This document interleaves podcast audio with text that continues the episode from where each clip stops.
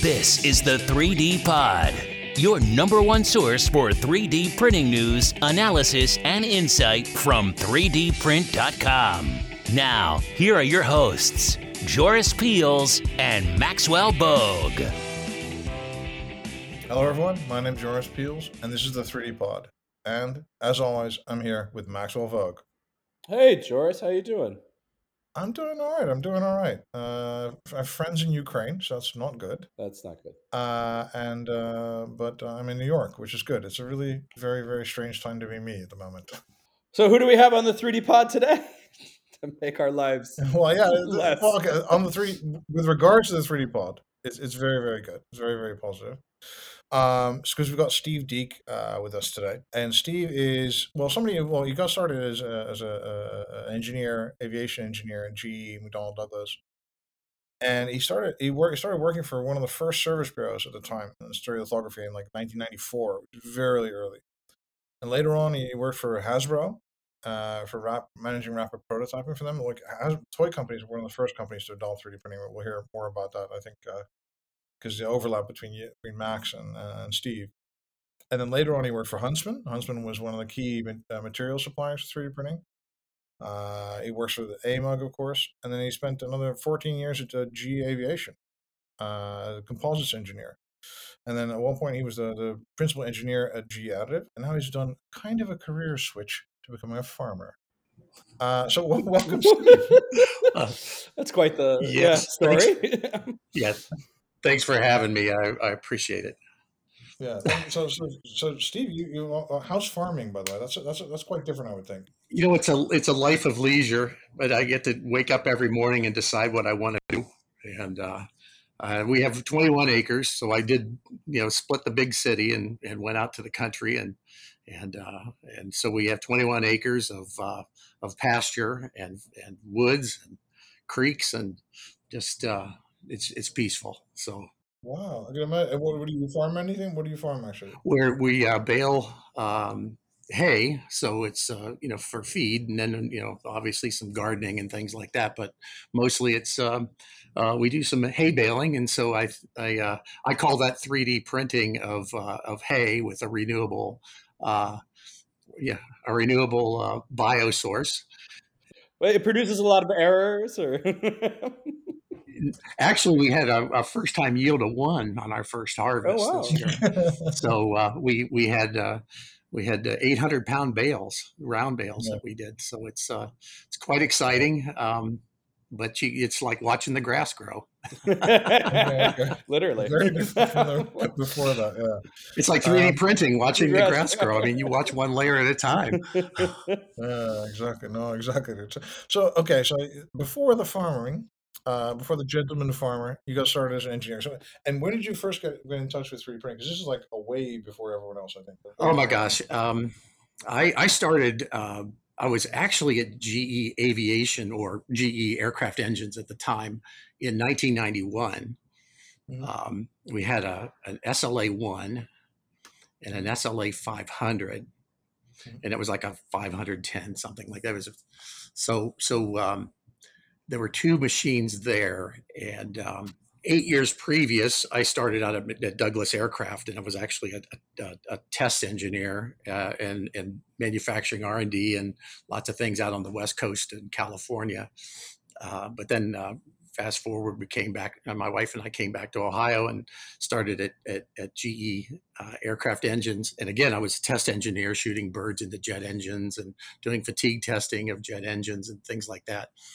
And then this uh, opportunity came up it, it, that um, I think everybody feels like they just fell into this, you know, the, the luckiest person on, on earth when you when you when you luck into uh, 3D printing for the first time. And um, so again, we had a an SLA one and an SLA two, uh, 500, and uh, oh my gosh, that was that was 1991, and um, I, and and I can tell you that I was the only person in GE Aviation to do 3D printing at the time. So I was like employee one, if you will. If you you know you look at GE Additive and everybody doing 3D printing now at GE, and it's you know there's thousands of people doing 3D printing, but I was like, you know, that was person one. Um, again, most of the, what we were doing were just design iterations and, and visualization. Um, it was it was truly rapid prototyping. Well, not so much rapid at the time by today's standards. Um, we was uh, the software was was was very much lacking. Um, the the the stereolithography lab at GE was part of the photoelastic lab. So this is 1991. You didn't really have any uh, finite element analysis. You didn't have the, the finite element tools that you have today. So what they did was photoelastic stress testing. So we would actually make models and then cast photoelastic models from urethane, or I'm sorry, from RTV molds. That's that's the standard that we use. So to do stress testing on new designs, we would actually make a uh, an SLA model. Um, but there was a lot of benching, and you know, parts were brittle, and you know, you'd have a lot of time and effort in in refining these models and then it would break before it got to a ureth or you know before it got to a rubber mold. There were, there were just lots of things like that but what we were really doing in the photoelastic stress testing was we were validating a lot of the uh, early finite element analysis. You know you had to have empirical data to go with the analytical data until you've had enough confidence in the analytical data that you didn't need to do the empirical things anymore. So so you know i mean that that was really what we did. And and so not only were we we were doing photoelastic tests or we were doing those but we were also doing design iterations and just a lot of um, you know just visualization because there was again every everything on a screen looks 18 inches or 24 inches right you just don't have any any scale but everybody becomes an expert at a part when you hold it in your hand you know nobody can read blueprints and things like that that's been an age old problem. Uh, but when you hold it in your hand, everybody becomes an expert. Oh, you missed a fillet here. Oh, you did this here. You know that. So, so those things I think are were so important then, and they're still important now. I mean, when you think about it now, when you you know, you you type something in a word processor and you print it out and go, oh, you know that doesn't look right, and you just go back and do it again because it's easy to get a, a, a paper print. Well, the same thing with 3D printing. You somebody will design something up, you print it real fast, and you go, oh, "I missed this fillet," or this, this, you know, lots of things that you should have caught in the in the on the screen, but you end up doing it in plastic or, or at that time plastic instead. So a lot of design iterations, things like that, and then we actually started to experiment with making flow models where we would actually flow, um, you know, two x or four x models in a water table. We call it a water table, but you'd actually flow water through it and inject dye into it and watch the, you know, you, you know, flow or like uh, fuel mixers and things like that. We would, we would do those kind of things. So we were doing lots of things um, that we didn't know any better. We just kept doing it because, hey, let's try this. Just be open. mm-hmm. Right. So Steve, just just just so you know, when Steve says he fires birds with jet engines, um, you have to know that a bird strike a bird strike can bring down an aircraft. It's That's really correct. Important. And actually, I think what I heard is they use frozen turkeys and frozen chickens. To do well, you have to thaw them, but they are frozen at some point in time. Now, uh, well, I mean, otherwise, people would get the impression that you have a cannon. There's there is a cannon, and right? it's it, and it's it's either um, it's either uh, uh, gas fired. It's it's it is a long cylinder, let's say six inch diameter, whatever, and it will create a, an exit velocity equivalent to what a bird would see, you know, the velocity of a bird, 500 miles an hour, 300 miles an hour, whatever, whatever you need. Uh, more than likely, it's bird strikes happen at takeoff and landing, so so they're they're usually you know 100 miles an hour, 200 miles an hour, something like that. Yeah, but I'm just saying is the bird is dead and like Purdue Farms or something killed it, so it's not like you're Either you know, Canadian geese are particularly difficult. You know, I mean that's a that's a whole different. You know, trying to keep birds away from you know airports is is a is a whole different science. But yeah, there's there's times where you, you know um, you you take a bird ingestion and and and in the days of of um, metal blades on fans. Fan blades were um, they're basically titanium and they're hollow. Uh, you know, they're diffusion bonded together. They would fail catastrophically where you'd break it off halfway mid-span or or down towards the root depending on where you took the strike and then you'd have this tremendous imbalance in your in your fan and then and then even worse if it was uncontained if the if the blade went through the containment which ends badly but um uh you know those are the kind of things you have to test for and so we test containment we I test just wanted to point out.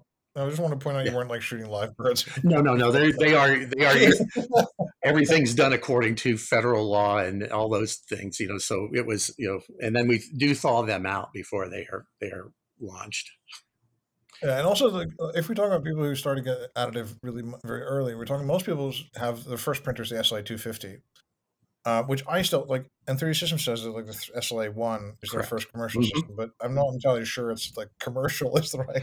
well i mean i, I think i had serial number 20 so i didn't get you know so i had um so it was an sla1 it was an sla1 and and it, it you know it was dos based and you did your slicing at the computer with a i want to say an 8086 i mean it was incredibly oh it terrible A week. oh yeah Collector's item. Oh, well, you know, you had to in the DOS commands, you had to type in all your all your uh, command character. You know, so you know, X hatch, Y hatch, um, upfill, downfill. You know, all these all these parameters, and you could get up to about 256 characters in a command line, and you know, with comma delimiting and things like that. And if you missed a decimal point, or if you missed a comma, it you know this these machines are just literal. They do exactly what you tell them to. And, and so you know you would you would start slicing apart which could last 24 hours. And uh, you come back and you have to start all over again because you haven't been able to slice the part correctly. Um, so there's there were lots of challenges back then but you know we we were just bullheaded enough to make it work I'm curious. I'm curious though. Why not use a? I, and this is I just don't know at the time, but why not use a Sun SPARC workstation at the time? It feels like that would have been a better. Well, that, that- those came those those came up later, and when you you know we had a, you know we had a silicon gra- we when we graduated to a silicon graphics um, a workstation with a four uh, with a quarter inch DAT tape drive. We thought we had arrived.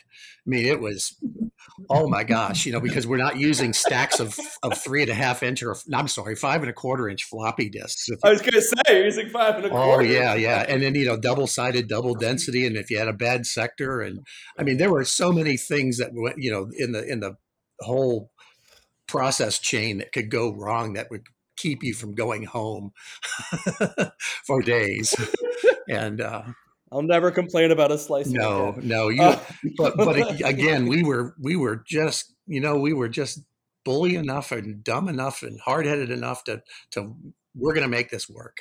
And i you know you hear people sleeping by their machines we did it. We did it because you know when did it fail? Why did it fail? You know it's lots of things like that. We were we were hell-bent on on making sure that we could get these things to you know to i'm going to outsmart this machine this machine is not as smarter than me yeah, work against the machine. But uh, and then and then when did you really think this is the future? I mean, when did you bump it? Because at the time there was like a couple. There was one technology, and later on SLS was developed a couple years later, and the FDM. Yeah. And and then everyone was selling it as being their own technology, so it wasn't really clear. This whole 3D printing revolution idea as a concept was still had to be invented in 2010, 11, or whatever. So, so when did you really think this is it for me? This is like I'm going to specialize in this. I'm going to do this for the rest of my career. I think uh, you know after the f- couple years into it, I mean, it was I, I well when I started going to the uh, stereolithography user group. I didn't. I, I worked about three years in the lab before I actually went to a user group and actually confessed to other people that I did this stuff. but um, uh, you know, when you when you saw the enthusiasm from other from other businesses, and you you you saw the passion for the industry, and I just thought probably 1993, 1994. I just felt like we are this is an industrial revolution. This is not a, a, just a passing technology that's going to go away. This is going to change the world, and I just felt that. Um, and we were always one or two technologies away. Oh, if we could have a better material. Oh, if we could have a you know more power on the laser. Oh, if we could have this. It was always one more thing. If we wish it you had that, it would it would turn the corner. Um, right. But you, you you always you always knew it, and you just couldn't understand why other people didn't see what we saw. uh, it really, I mean, it's just like you, you can't believe what we do, and everybody's everybody's you know uh, you, you, can't explain it to them in enough detail because they don't have anything to ref- refer it to. Now, when you talk about 3D printing, I think most everybody gets it. But we had different names for it back then. It was rapid prototyping, it was stereolithography, it was uh, digital manufacturing. There was all sorts of names for it. But now everybody understands 3D printing, and we call it that. Was there anything that you think that there was that one thing that helped it turn the corner to become more kind of mass known? I think I think that you have to go all the way to when metals came out and, and maybe not when they first came out but when they started to expose themselves to the world as as hey this is a technology because the the ding on you know most manufacturing people say i can't use uv curable polymers, right? And then you say, okay, well, I can't use um, FDM uh, because uh, the you know materials, even though they're thermoplastics, just you know, there's always some design debit or things like that, right? So, but when you got to metals, you got you really ended up with with a usable part of, of engineering properties with you know wrought wrought properties. And and you know then we got better about hipping and doing things like that that you know hey th- you know the materials really got until the materials got there i don't think we were going to ever get there. But now we've got something that we can use yeah yeah well people are really using is that like polymers got started first. We had multiple technologies in polymers, but they also yep. kind of got stuck in that prototyping corner for the much the longest. Well, prototyping, and then I think the, the, the application that made money for everyone was the molding, right? Uh, so yeah, it got stuck there, right? Because it was there, and metal went from being nowhere like a lab technology to being functional parts much faster. Correct. Yeah, they they uh, they did. They and but they took advantage of all the building blocks that that polymers, you know, the the, the laser polymers uh, uh, developed. You know, all the scanning technologies and the uh, you know a lot of the axes control and things like that. So so there's a lot of things that that, that were built upon uh, because a lot of the metals machines looked like a, a polymer machine. You know, obviously with a different laser system and and feed system, but uh, I think they they benefited from that. But uh, uh, yeah, the one of the things that I always found is you're, you're only as good as the worst part you ever did. Everybody makes up their mind on the worst part you ever did. So I never let, I, I tried to avoid ever letting a part go that I did, that I had to make an excuse for, like something was wrong with the part. I would never let a part go that way because everybody's going to make their mind up about that part.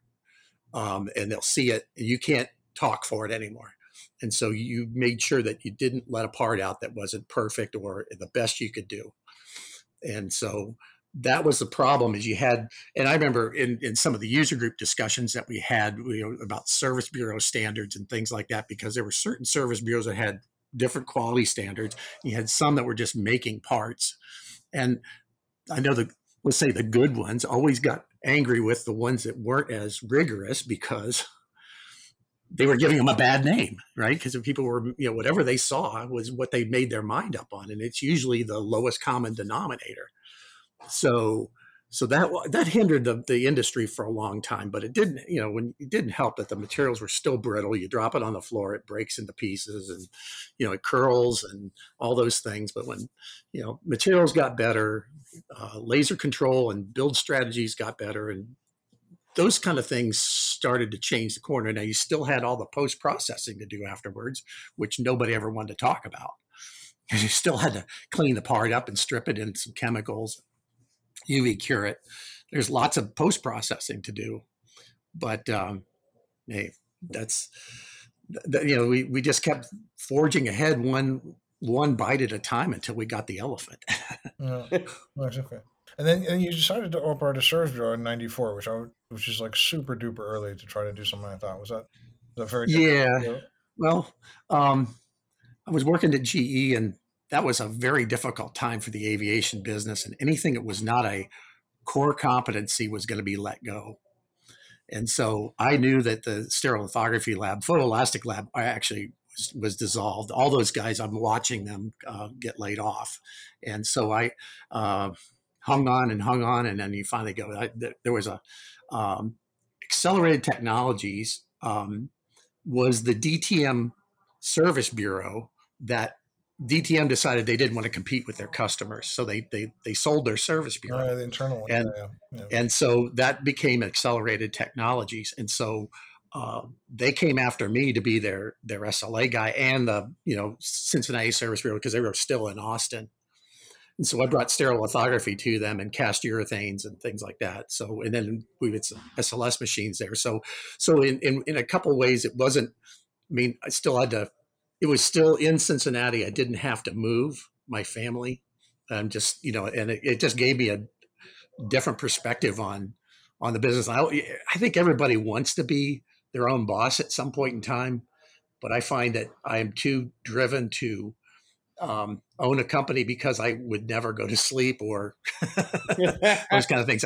You know, you, you just feel the tremendous pressure of of um, of day to day operations, and you, you know, you got to everything's quick turn and you got to turn things over fast. So it's always, you know, you take an order and you're a short order cook, you got to get it out. And uh, so, so yeah, that was a, actually not, not too long. My best customer was Hasbro.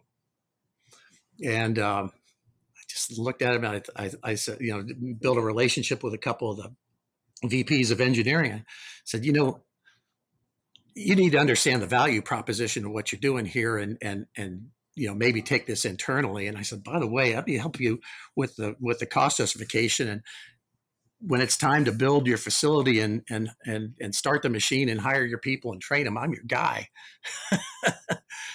so so a little word about accelerated before we go into Hasbro. Yeah. I think, Yeah. DTM was the company. Well, we're going to be a little bit careful because, like, depending on who you listen to, different people invented uh, SLS.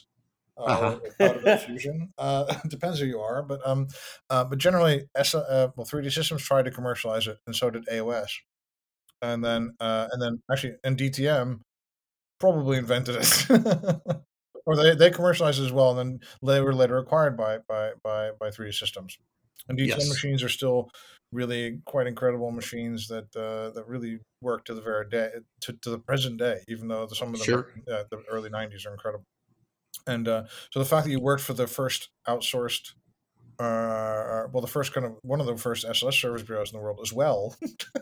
I just think that's, I think that's amazing. Anyway, And then also you end up working for one of the first internal uh, shops as well, because you had that at GE. But at the time, when we surveyed the landscape in the beginning of the 90s, you know, there are very few internal and external providers, service providers out there. yep yeah Uh, so what was like to Hasbro? I mean, because like uh, Max is from the toy industry and stuff, so he, he knows a lot about this kind of stuff. But what was like trying to do this technology at Hasbro? I think the problem there would be that people would want you to do too much or not understand what you do. Or...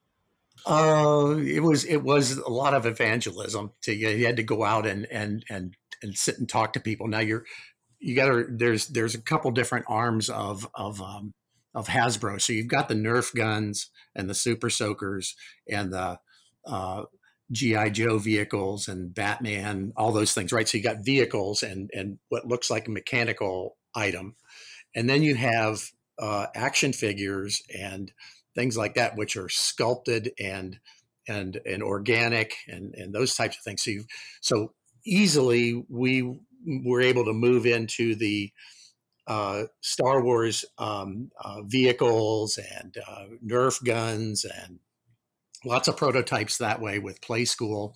Um, uh, Really, you didn't have much Milton, pushback from like I'm I'm sure there was like a massive model maker group at that time. Oh, there, yes, the, there were the, the traditional model makers. Yeah, there's, but we sent the output of the stereolithography lab went to the model shop. as oh, and a- then they'd clean it as- up or whatever. Okay, yeah. Correct. And then they, so if you were making, if you were familiar with, say, the, the Star Wars X Wing, you know, that's just a, it- it's got a lot of detail. They've got these, you know, really, the wings on that have got tremendous detail. Well, we would just make the superstructure and they would go back and put wax on them and, and, and detail out all the uh, solar panels on them and make it look incredibly stunning, right? Would, then they would cast a urethane of it real quick, and that was their that was the model that they would start to refine. The big thing about making models for for for um, for toys is that you need to get into a cast urethane very quickly from a stereolithography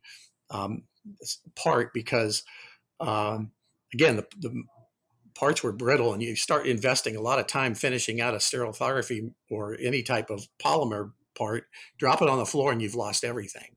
So they wanted to get to a cast urethane in a hurry and then start uh, modeling in the traditional way. So so that was the start. We had to kind of enter into the model making where they would accept us to enter. Just like I say, you know, in, in metal casting, you have to kind of, you know, casting shops are are pretty much set in their ways on how they want to accept a, a pattern. And the same thing with with uh, with traditional model makers. So we do, we were able to make pretty much a superstructure with some detail in it to give them something to start with. Now there was also design iterations where we would engage with the designers right away, and they would get some uh, what were a little more um, elementary models or you know we give them whatever we whatever we could so they can make uh, form and fit uh, designs. Interesting thing about toys is that the the cycle, the design cycle to manufacture is very short. So we're talking about six months to eight months between the time that you know. So it's got to go really fast. Um, but when we went to uh, the the harder part, well, we, we even fooled around with some. Uh, we had a, a DTM uh, uh SLS uh, 2500 plus. I actually got, I had a chance to either get the last of the 2000s or I could get a 2500 plus, one of the first ones when we bought. And so I said, of course I want the latest and greatest. So, so I got the 2500 plus and we actually started fooling around with uh, uh, PA12 with, with uh, copper loading in it. And uh, we were making um, injection mold inserts and, and we were actually able to get you know 200 300 shots of uh, you know you know injection molded you know small parts nothing nothing earth shattering thinking about it at the time in NC machining wasn't all that easy either. You you start with a model and then you have to try to tool path it and you and, and make a, a quick mold out of aluminum. Was it still all that easy in the mid 90s. So we were experimenting with lots of ways to make tools at the time. Um, so we would do some injection molding, but we've quickly figured out that that didn't um, that that really wasn't a, a strength of, of, polymers anyway. And then we would make um, uh, prototype packaging. You know, you you do your vacuum molding of uh, blister packs for you know for and and packaging. Uh, we had a little vacuum machine that you put a piece of plastic over and pull a vacuum on it and over this, and you you quickly make a a blister pack or a packaging for for toys. So it, there were lots of opportunities to replace traditional wood manufacturing, if you will, or some NC machining.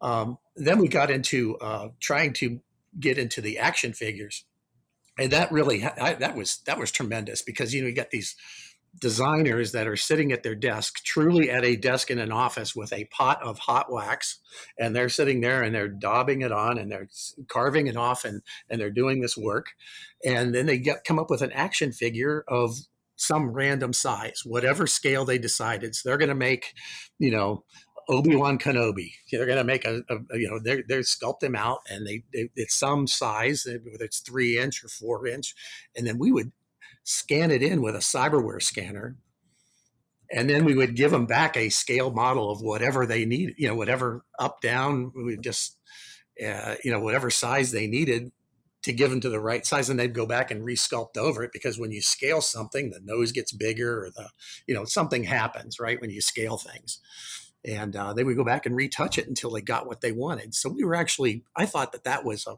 a really good application in the in the toy business that that we were able to scale up and down very quickly and and and help the, the sculptors in a time where some of the 3D sculpting tools weren't there. You know, a lot of things. I mean, was, everything was very manual back then.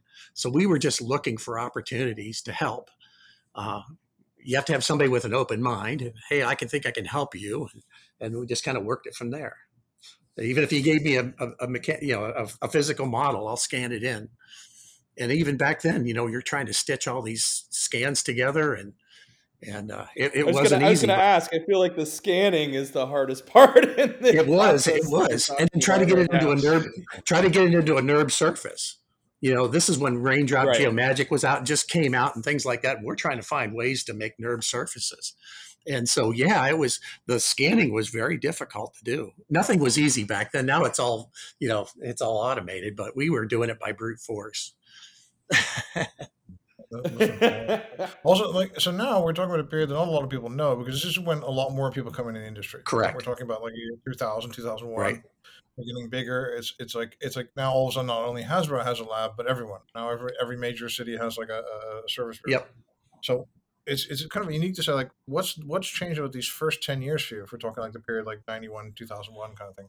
What has changed in three D printing in that period? Um, I, you know, I don't even think prices came down when you think about it. The the the, the cost of the you know, equipment was, you know, you know what I mean. I mean, the, the cost of an SLA, we always laughed at, you know, SLA five thousand was was you know five hundred thousand dollars, right? You know, we just put zeros on the end of the whatever. Price is in the name. Yeah, yeah, yeah. Two fifty, yeah, SLA two fifty, two hundred fifty thousand dollars. Um, so, so, uh, and prices didn't come down, but I think that, I think that you know, obviously the software got easier. Um, you start getting a critical mass of people that have the skills or some skills. There, there isn't enough yet, but there's you start getting a a core of people that can start to then teach other people. So um, when you think about uh, you know 2000 you to going to the 3d systems user group you'd have 300 people showing up. Uh, you know you know now it, it and so and before that it was 150 you know back in 1994 so so you know it, i think that that kind of tracked along with the amount of machines going out there. And i think you also had because of your awareness of the technology then you also found out who was using it. There was a like there was this is a little bit more of a support system out there that you could talk to people. And surprisingly you could get a lot of support from from other users and you'd think oh they're giving away their proprietary technology or their their their intellectual knowledge. But even you know not giving away any of that you can still have a conversation and drive the technology forward. And i, I just think that that it just took time to ferment the amount of people in the in the technology to grow more people. And then again about that time 2000 you're you're getting metals are starting to come out. You've got you had mcp had their machine and and things like that. So you had some and eos had their machine so you had some um, metals going on in the background which again i think gave the, the whole industry a tremendous amount of credibility Yeah. If we then look like because like it, yeah, think about it like the first like you, your your your decade in adder is extremely long, or your your your your time in adder is extremely long. So you have the beginning period, which is like what I call the getting it to work period, right? right? Because that was just like experimentation. Now we're seeing kind of more something like repeatability, reliability, kind of series. Not series as in like products, but like you could make something and then the next time it might actually work again. You know? Well, uh, yeah, that's a and, and that was a I lot know. of focus. Yeah, that was a lot of focus that I that I had on my last 15, 20 years of of, of additive is is is trying to make the same part over again and, and, and make it not only on the on the same machine but on different machines, which meant that you could take a build file and run it on any of your machines if they were all set up the same. Um, that was what we were trying to do and you find out that every one of these machines are snowflakes, right? They're all just a little different. They're all just a little different, and you've got to try to figure out what the what parameters are critical in the machine setup, and what parameters are really critical in the build styles and and the build strategies and the build orientations. Um, there's there's a there are 50 different things that you can do, and you got to you got to control the input to control the output. That's really where we were is that you got to and, and so we were trying to figure out okay i've got 10 machines and i and they're all I, I got to run these parts and, and I would need to run them on any machine because I, I view a, I always said the bus is leaving the station in 10 minutes, which means I'm going to start an SLA machine, right? So I, I got to, you know, the bus is going to leave at different times and you either get on this bus or you get on the next bus, but I, but it shouldn't matter what machine you run on. So yeah, that's really where we were is we were trying to figure out and this took years. This took years to figure out the, the critical X's in the in the process to figure out what to control to get the the same output or what was and then at the end we call it entitlement. That's a, that's kind of a that what were we, what are we entitled to expect for accuracy and repeatability? And so that's where we where we ended up. And and when you're trying to qualify something for an aviation um, or any to aerospace, you've you've pretty much got to fix everything, and you qualify based on machine and material and machine setup and all these parameters. So you have a process map of how you're going to do that. So you change anything in that process, you have to almost have to requalify. gets it gets a little crazy. So you when you when you see some parts being built on old machines in aviation is because they were qualified on that. Just just like an injection mold machine or a machine, uh, a vertical turret lathe or something like that. I mean, you you qualify on that machine, you move that machine across the shop, you got to requalify that machine again. Yeah, I, I also think that a lot of people don't understand just how how heavy the lock-in is. Not only on qualified parts, but generally on parts, generally with additive machines and polymer metals. Because even it's not like if if in CNC Haas would go bankrupt, right? And you would have to use a DMG Mori. Oh no, right? I mean, there's no real cost. And you may be an aviation component, you'd have to requalify, but sure, you could do it the same or whatever. But but that depends, right, on the component. But but an additive, you would really have to do it again. You you would have to go if there was no EOS, like you, EOS, you would have to do it again. You there's there the another machine would would build up a part completely different. And there, every every brand of machine, every every nameplate has a different and then, unfortunately, even of like models of you know uh, you know consecutive serial numbers of in machines, machines, yeah, yeah, they all they all behave differently. But again, the right. strategy was to try to figure out laser powers, all sorts of things in the setup that you would do, the setup of the machine, the preventive maintenance schedule, how you're going to monitor process monitoring to know that the, the system is drifting out and try to and try to control it within a set of parameters so that you got an acceptable result every time and and then if, then you also knew if you had the health report of the machine to know when it was needed to take it offline and, and recalibrate it yeah. or and so, also people forget there's like all all sorts of a environmental concerns i mean i think it's more of an issue with powder fusion but like for example, parts, the temperature, the humidity in the room can have effects as well, and also like the, the post processing steps. So you're not only talking about the machine. There's tons sure. of stuff happening afterwards as well, right? Oh, absolutely. Yeah, the the the quality of the of, of the of the IPA, if you will, you know, the, the, water content of your IPA will mean a lot. To, you know, I mean, and, and IPA just wants to, to pull water out of the air, you know, out of the air. I mean, it's you start out with 99% and you end up with 90% before you know it. So you got to be really careful about that too. So there's, um, and even the the resin in the vat, it'll it'll change its its its um, um, characteristics over time, how reactive it is to uh, UV dosage, um, you know, the temperature that it's run at. There's there's all sorts of there's just so many little finite nuances of how to make the process work, and it, it's maddening in some ways because you're always trying to whack the mole over here and then um, then something else rears its head. But you just have to methodically just keep peeling it down until you get to you you may have not you're not even may not even be working with the the the, the biggest elephant in the room but you're trying to what you you only deal with what you know until you figure out what you don't know. No until yeah. I think that's a good point because the thing is, the funny thing is that the, the, the you then later on you worked for you're serious you're like the Forrest Gump of 3D printing because later on you worked for Huntsman as well. So then you were on the other. No, seriously, it's funny. It's funny because it comes back. Yeah, it's, it's my favorite movie, by the way. Yeah. Oh, good, good. Uh, it, it, it, comes back to to GE Aviation as well, right? Uh, yeah. so so so first you worked on the material side. So they were like selling materials and helping people with their challenges and also again was it with this repeatability that was like the run to run differences of machines features or what were the Well, I, I joined Huntsman, um, and and uh, that was when 3D Systems split with Ciba Geigy. So you think about Ciba Specialty Chemicals was the supplier for 3D Systems, and 3D Systems was going to go and buy a, a resin manufacturer that made Accura materials. I'm trying to think of I, Bettina Simon was her name. I can't remember the name of the company, but anyway, um, they were splitting off. So I decided that this was an opportunity to, you know, you know, again, uh, be service bureau or service manager for North America for resin manufacturing. What our what our value proposition was is that we could sell resin. If we could make you consume resin faster, we'd make more money, right? So we have to, you have to go in and you make their machines run faster and be more productive with that. But we what we found out was as soon as uh, 3D Systems split with Ciba and Vantico took over, or, or um, uh, and then it turned into Huntsman. You lost half of your customer base and half of your price right away.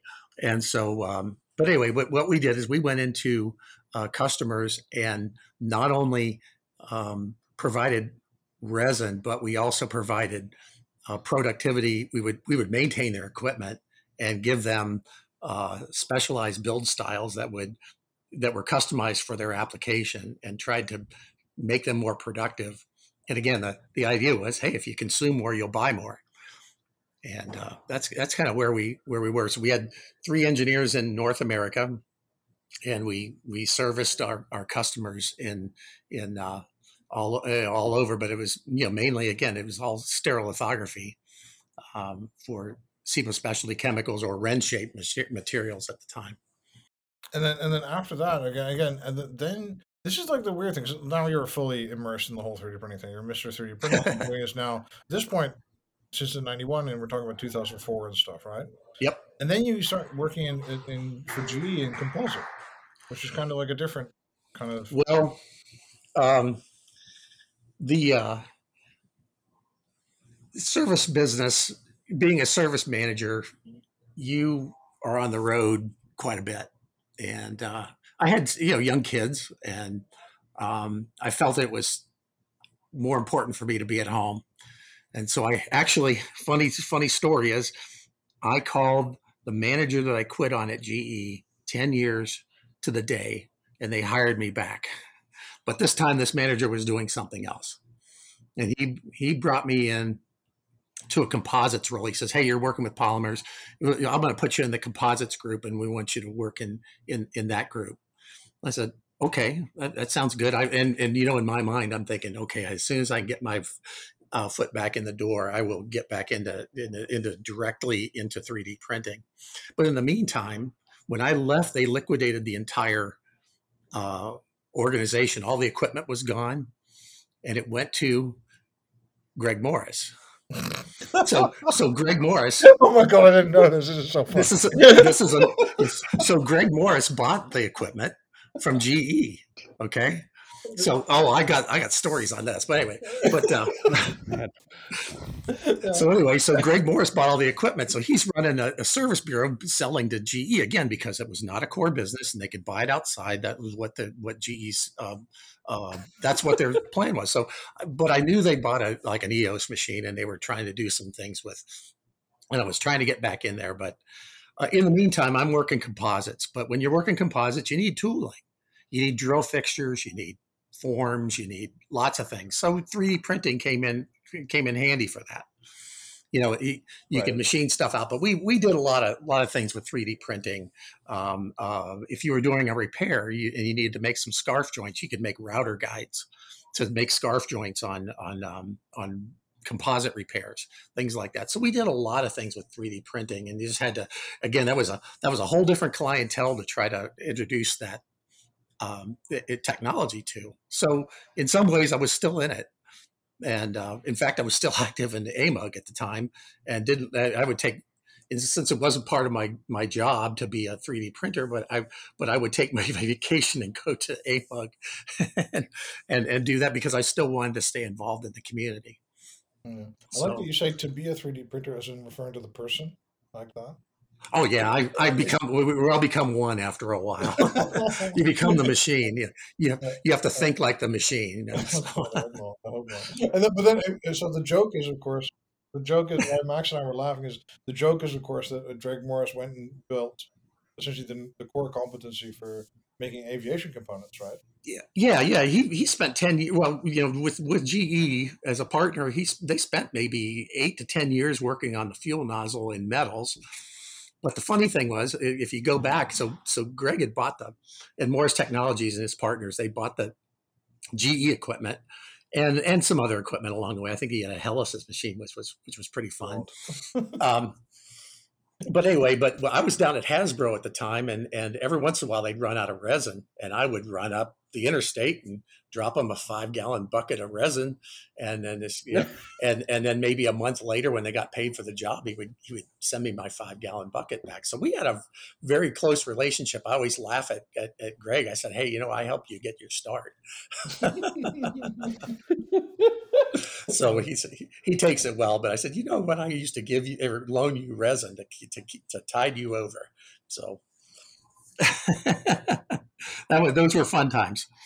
Just out of curiosity, because uh, GE's um, in Ohio, yes. right? The that right. So were you in Ohio then? I, you weren't in Pawtucket. I was uh, in Hasbro. I was in Cincinnati. They didn't close. The reason I ended up the reason I ended up leaving Hasbro is because they took the model shop and they had a pretty much the identical.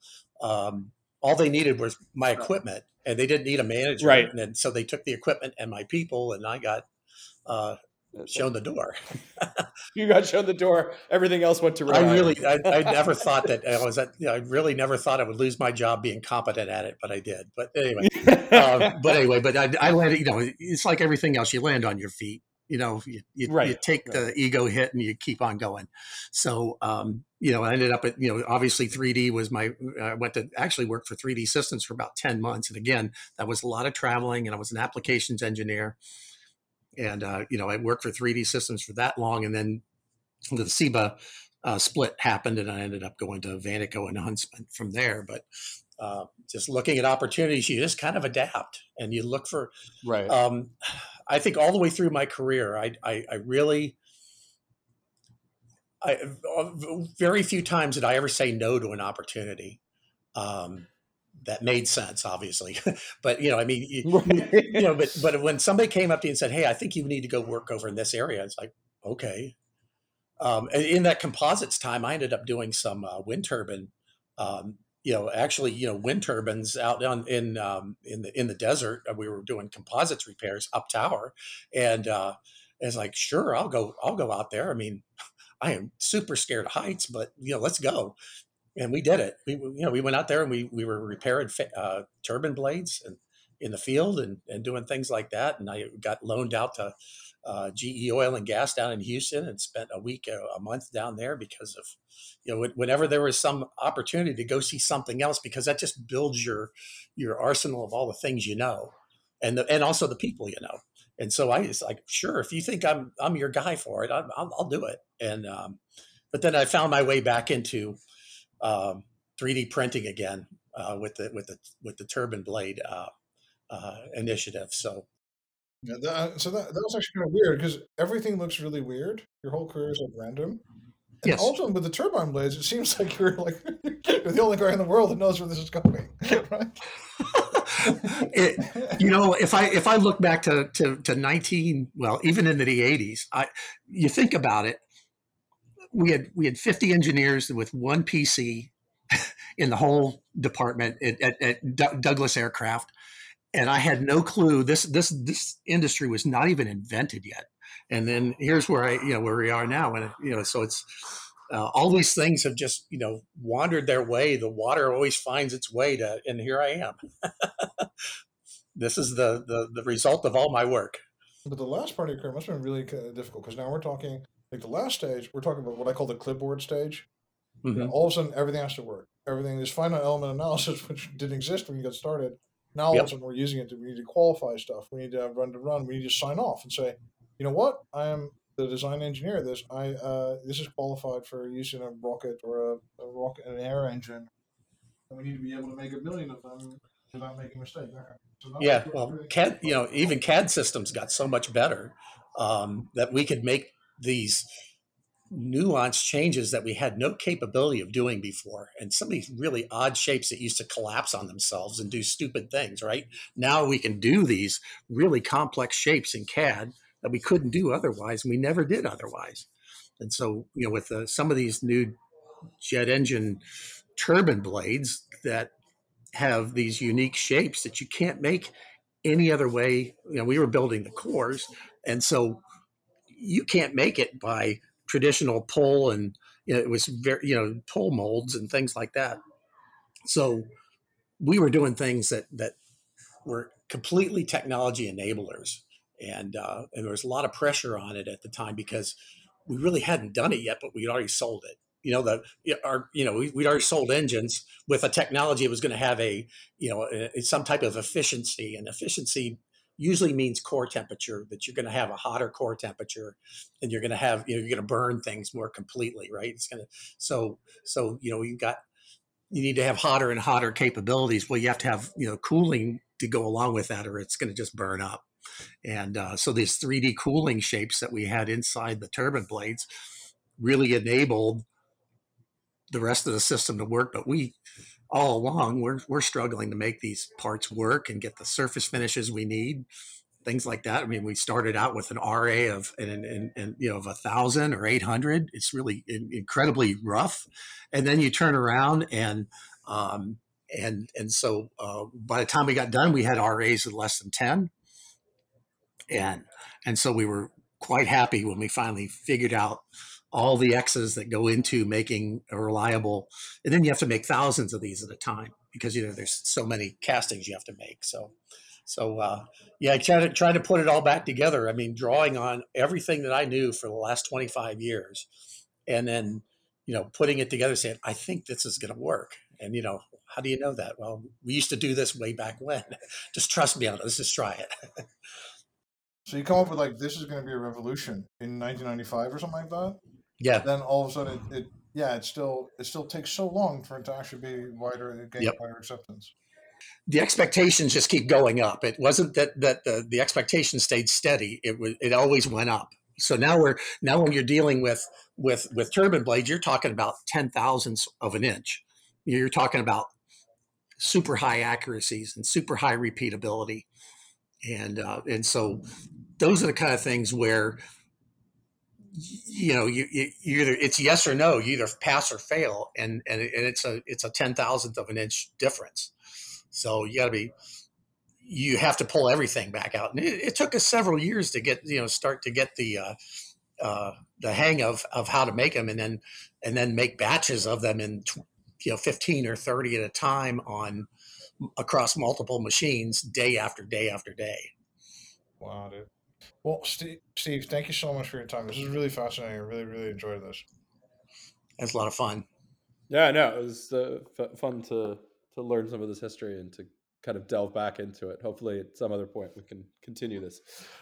Yeah, and yeah, definitely, definitely, and and thank you very very much for listening. This is another episode of the 3D Pod. My name is Joris Peels. I was here with Maxwell Bogue and Steve Deek today, and uh, thank you very much for being here. Have a great day. You've been listening to the 3D Pod. For more information on what you just heard or to subscribe, visit www.3dprint.com or follow us at 3dprint underscore com.